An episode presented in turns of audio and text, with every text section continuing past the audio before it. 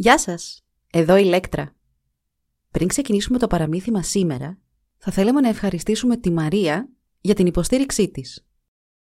Το podcast μας είναι δωρεάν, αλλά τα έξοδα τρέχουν. Γι' αυτό, αν θέλετε κι εσείς να μας υποστηρίξετε, με το το βέβαια, πηγαίνετε στη σελίδα μας www.karakaksa.org και μπείτε στο shop να δείτε πώς μπορείτε να μας υποστηρίξετε. Ευχαριστούμε που μας ακούτε και καλή συνέχεια. Η Καρακάξα Podcasts παρουσιάζει Μύτος Λαϊκά παραμύθια του κόσμου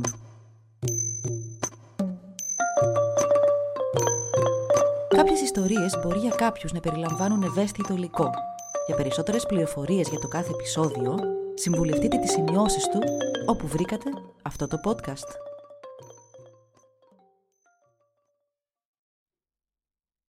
Η τύχη του Λουκάζ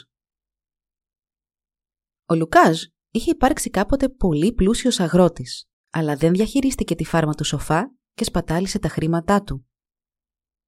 Και ο ίδιος το κατάλαβε, αν και αργά πόσο ανόητα είχε φερθεί όταν έχασε τα πάντα. Τώρα, αυτός και η γυναίκα του ζούσαν μέσα στη φτώχεια, σε ένα μικρό σπιτάκι που ο Θεός να το κάνει σπιτάκι βασικά. Οι ρογμές τους τοίχους έμπαζαν συνέχεια και το σπίτι ήταν πάντα κρύο. Από τις τρύπες στην οροφή έσταζε πάντα νερό όταν έβρεχε. Γενικά, η ζωή τους ήταν πια ένα συνεχής αγώνας.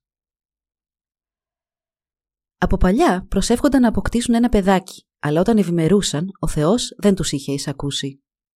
Τώρα που ήταν φτωχοί και δεν είχαν πια τίποτα, η γυναίκα του Λουκάζ γέννησε ένα κοριτσάκι. «Αχ, τι θα κάνουμε τώρα», έκλαιγε η γυναίκα του Λουκάζ.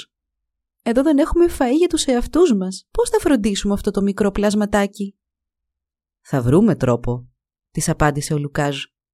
Είναι δώρο από τον Θεό και θα μας δείξει εκείνος τον τρόπο. Αλλά πρώτα πρέπει να τη βαφτίσουμε. Πρέπει να βρούμε κάποια να γίνει νονά της. Το ζευγάρι δεν είχε συγγενείς στην περιοχή και έτσι ο Λουκάζ πήγε να μιλήσει στη γυναίκα του γείτονά τους. «Ο άντρα μου και εγώ είμαστε φτωχοί αγρότες όπως και εσείς», απάντησε η γυναίκα. Γιατί να βάλουμε και το δικό σου το παιδί στο οικονομικό μας φόρτο; Ο Λουκάζ γύρισε σπίτι του με τα κακά μαντάτα. «Μα τι περίμενες να γίνει δηλαδή» του είπε η γυναίκα του. «Όταν ήμασταν πλούσιοι όλοι ήθελαν να μας γνωρίσουν και να γίνουν φίλοι μας. Μέχρι και ο δήμαρχος μας καλούσε σπίτι του. Τώρα όμως που δεν μας έχει μείνει τίποτα, ούτε μια φτωχή γυναίκα δεν θέλει να μας βοηθήσει. Η μητέρα του παιδιού ανησυχούσε πολύ για το μέλλον του. Ο χειμώνας είχε σχεδόν περάσει, μα ακόμη έκανε πολύ κρύο. Τις νύχτες το έδαφος πάγωνε και τα πρωινά τα σπίτια και τα δέντρα ήταν καλυμμένα με χιόνι. Δεν είχαν καν ρούχα για το μωρό, μόνο κάτι παλιά κουρέλια και το κρεβατάκι της ήταν το σκληρό, κρύο πάτωμα. Η γυναίκα του Λουκάζ φίλησε το μωρό και άρχισε να κλαίει. «Κακόμοιρο μικρό μου, δύστιχο μικρό μου, Τότε όμως σκέφτηκε κάτι που τη γέμισε ελπίδα. Είπε στον Λουκάζ να πάει να ζητήσει από τη γυναίκα του δημάρχου να γίνει νονά του παιδιού τους. Στο κάτω-κάτω, εκείνη ήταν η νονά του παιδιού του δημάρχου και σίγουρα η γυναίκα του θα τους ανταπέδιδε τη χάρη. Ο Λουκάζ δεν ήταν και πολύ σίγουρος γι' αυτό, αλλά παρόλα αυτά πήγε να τη ρωτήσει. Με βαριά καρδιά πέρασε μέσα από τα χωράφια και τις αγρικίες που κάποτε ήταν δικά του. Έφτασε και στο σπίτι του Δημάρχου και μετέφερε τις ευχές της γυναίκας του προς τη γυναίκα του Δημάρχου. Έπειτα τη ρώτησε αν θα γινόταν η νονά του παιδιού τους. «Ξέρεις πόσο δύσκολη καιρή είναι αυτή», του είπε εκείνη. «Όλοι παλεύουμε να επιβιώσουμε και δεν έχω τους πόρους να βοηθήσω κάποιον τόσο φτωχό εσώ εσύ». «Μα γιατί ήρθες σε μένα, δεν υπάρχει κάποιος άλλος να ρωτήσεις». «Μα η γυναίκα μου είναι νονά του παιδιού σου», της είπε κοφτά ο Λουκάζ. «Α, Τώρα κατάλαβα. Ώστε τώρα σας χρωστάω κιόλας, απάντησε εκείνη θυμωμένα. Γι' αυτό δεχτήκατε τότε να γίνει η γυναίκα σου νονά του παιδιού μου. Και για πες μου, τι ακριβώς έχει κάνει η γυναίκα σου για το παιδί μου από τότε που μείνατε φτωχοί; Πώς τολμάς και έρχεσαι στο σπίτι μου μόνο για να με προσβάλλεις έτσι; Και να με πλήρωνες χρυσάφι δεν θα γινόμουν νονά του παιδιού σου. Ο Λουκάζ γύρισε σπίτι του με δάκρυα στα μάτια Σαν έφτασε, είπε στη γυναίκα του τι είχε συμβεί και εκείνη έπεσε σε απόγνωση. Ο Λουκάζ όμως της είπε να μην απογοητεύεται ακόμη. Θα έπαιρνε το παιδί ο ίδιος να το βαφτίσει στην εκκλησία και στον δρόμο θα έπιανε τον πρώτο άνθρωπο που έβρισκε και θα του ζητούσε να γίνει η νονά του μωρού. Η γυναίκα του κλαίγοντας τύλιξε το μωρό με μια παλιά κουβέρτα για να το προστατέψει από το κρύο και τον άνεμο και το έβαλε στην αγκαλιά του πατέρα του. Εκείνος τότε πήρε τον δρόμο για την εκκλησία θλιμμένος αλλά περήφανος. Μετά από αρκετές ώρες πεζοπορίας, στον δρόμο συνάντησε μια γριά γυναίκα, ντυμένη με παλιά και φαγωμένα ρούχα, να περπατά αργά με τα γέρικα στραβωμένα πόδια της. Ο Λουκάζ δίστασε αρχικά, αλλά τελικά την πλησίασε, της εξήγησε την κατάστασή του και τη ρώτησε αν θα δεχόταν να γίνει νονά του μωρού του. Η γριά γυναίκα χαμογέλασε γλυκά, πήρε το τοσοδούλι μωράκι στην αγκαλιά της και είπε «Μα και βέβαια, θα ήταν τιμή μου να γίνω η νονά ενός μωρού που μπαμπάς της την αγαπά τόσο». Και συνέχισαν μαζί οι δυο τους μέχρι την εκκλησία. Ο παπάς ετοιμαζόταν να φύγει όταν έτρεξε προς το μέρος του ο Διάκος και του είπε πως έρχοντουσαν κάποιοι στην εκκλησία. Αχ, όχι, είπε ο παπάς, ο οποίος ήθελε να πάει γρήγορα σπίτι του να φάει το δείπνο του.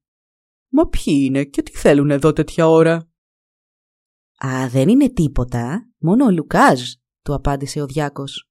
Ξέρετε, αυτός που έχασε τα πάντα είναι τώρα φτωχότερος και από τον πιο φτωχό επέτη.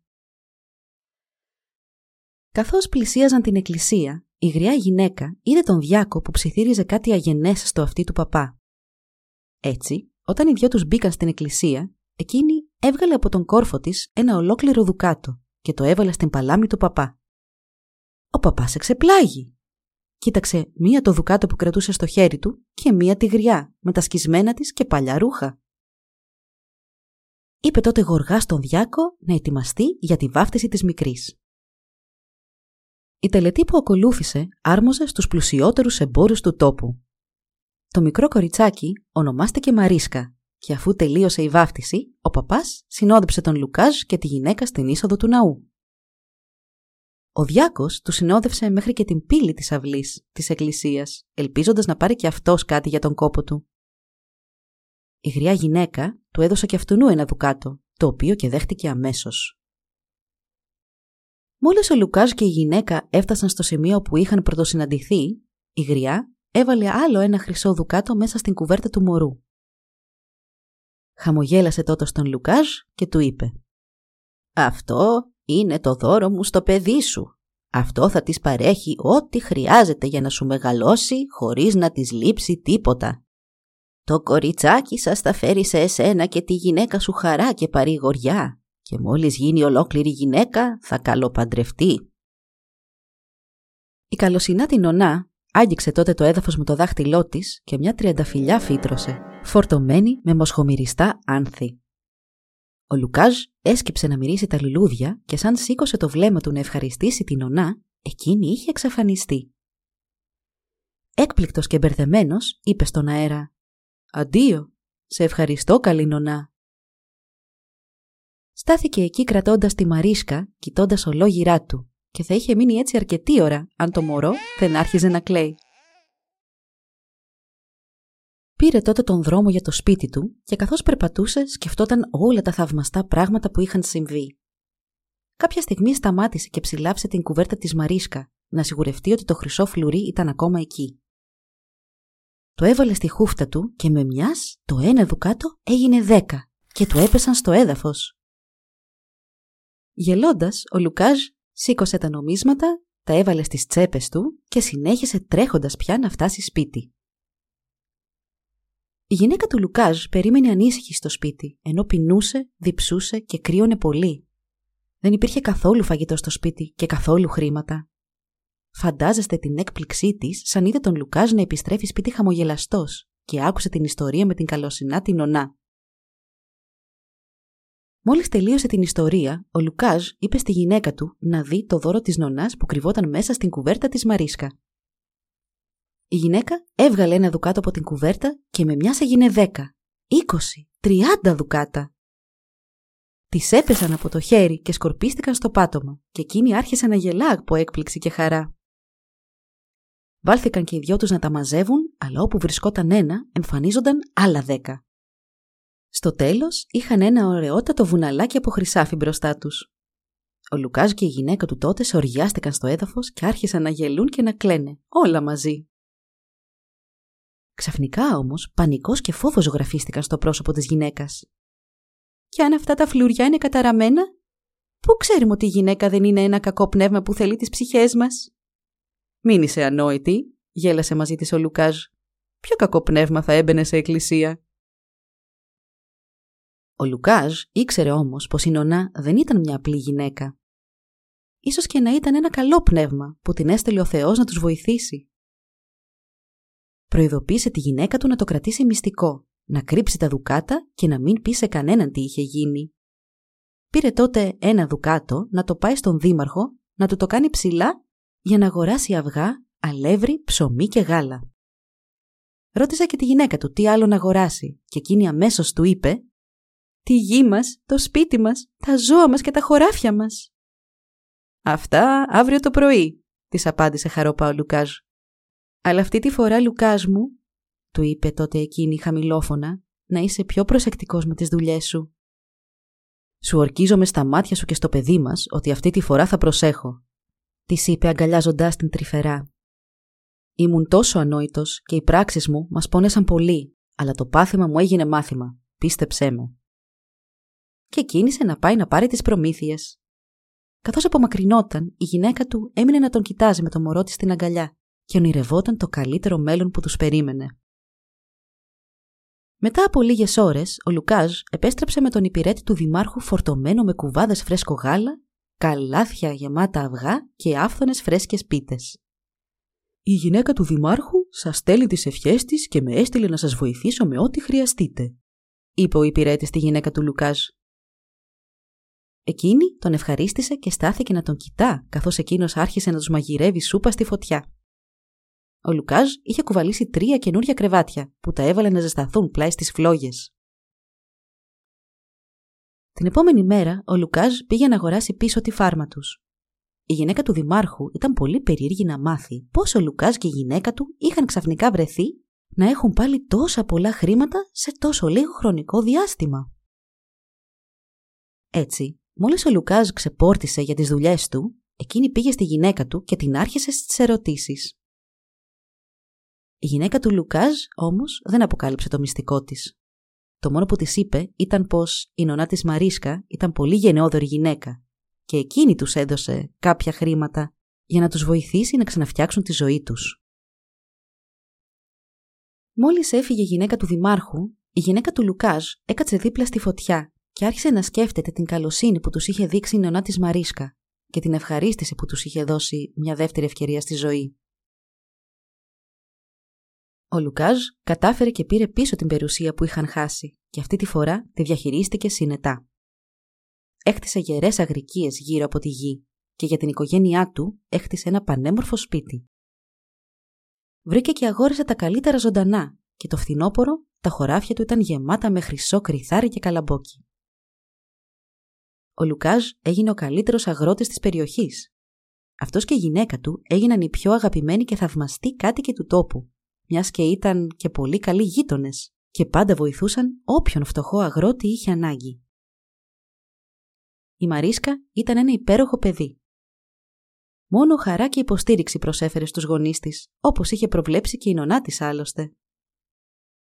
Σαν μεγάλωσε και έγινε σωστή κοπέλα, η ομορφιά της έγινε διάσημη στα πέρατα του κόσμου, ώσπου μια μέρα ήρθε και ζήτησε το χέρι της ένας πρίγκιπας. Τον παντρεύτηκε και έζησαν μια μακριχρόνια και ευτυχισμένη ζωή. Ο Λουκάς και η γυναίκα του έζησαν μέχρι τα βαθιά τους γεράματα με υγεία. Τα βράδια συχνά καθόντουσαν οι δυο τους δίπλα στη φωτιά και αναπολούσαν την ημέρα που βρέθηκε στη ζωή τους η καλή νονά και άλλαξε την τύχη τους για πάντα.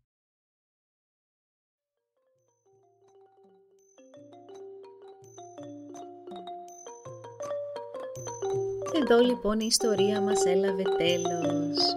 Αν θέλετε να μας επισκεφτείτε και να μάθετε περισσότερα για εμάς, παρακαλώ πηγαίνετε στη σελίδα www.karakaksa.org Σας ευχαριστούμε που μας παρακολουθήσατε. Γεια σας!